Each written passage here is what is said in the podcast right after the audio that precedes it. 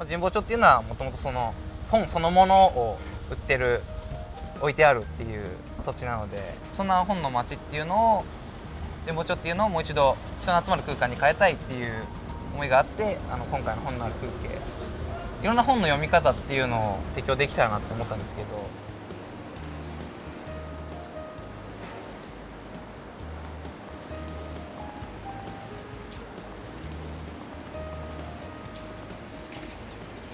あの元々は本っていうその本そのものを写真に撮ってあのっていうこともあったんですけど例えばあの送られてきた作品を見てみると例えば本の中身本の一節っていうものを表現して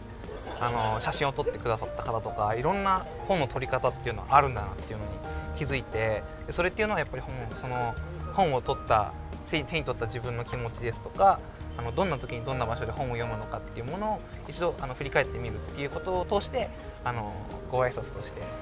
ちょっとだけ豊かになる気がしませんかっていうところも はいあるんですけど。と iPhone とカメあの普通の、えっと、一眼一眼レフなどの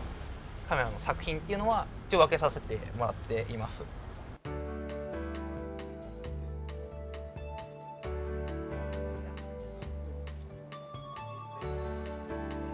あのお世話になったあのゲストの細井健作さんっていう方があのこちらの作品を出してくださった方なんですけど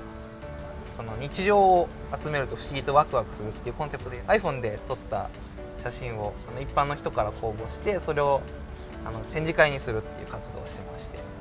そこに初めて行った時にあ面白い活動してる人がいるなと勝手に注目していてこのアートライブラリーっていうイベントをやるのでぜひもしよかったら一緒に何かやれないかっていう企画書を持って行って、はい、お願いしたっていうのがきっかけですね。そこから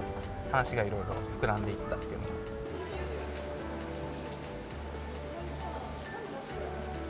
初めはなんかこうこんな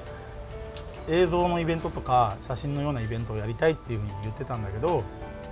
突発性に始まったんじゃなくてなずっと続けてますよっていうのを見せないと展示会っていうのはなかなか続いていかないんじゃないかなって言って、まあ、彼に偶然言ったら企画書をを持ってきて結構すごい企画書だったんで面白い感じだねって。今回のアートライブラリーも多分そうだと思うんですけど結局写真展を見るだけで終わりじゃなくてその後に誰かとつながっていくための、まあ、きっかけだと思うんですよね。展示会も多分普通に一人でその展示会見に行っても多分あ本写ってるんだって終わっちゃうんですけどこういうなんか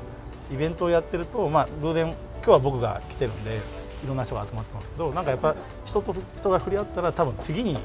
つながるんじゃないかなと思ってそういうことをやろうと思って自分は iPhone カメラトークっていう展示会をやってます。なんかなかなかネットだけのもんなんで写真ネットだネットでアップしたらそれで終わりだったら多分面白くないんで実際に会ったらどんなアプリ使ってんのとかえじゃ実際にこんなフィルムカメラ俺使ってんだよとかってだんだん発展していっていろんなこう面白い人たちが集まっていくっていうそういう活動をやってます。もっと他にもコミュニケーションっていろいろ作れたのかなっていうことを思っていてそこからまた先のコミュニケーションを作っていけたらもっとアートのコミュニケーションっていうものは深くなるのかなっていうふうにコミュニケーションっていうものをもうちょっとあの考えて企画をできたらよかったのかなっていうふうには思っていますね。次の企画とかではそういうところを意識してやっていけたらなって思ってます。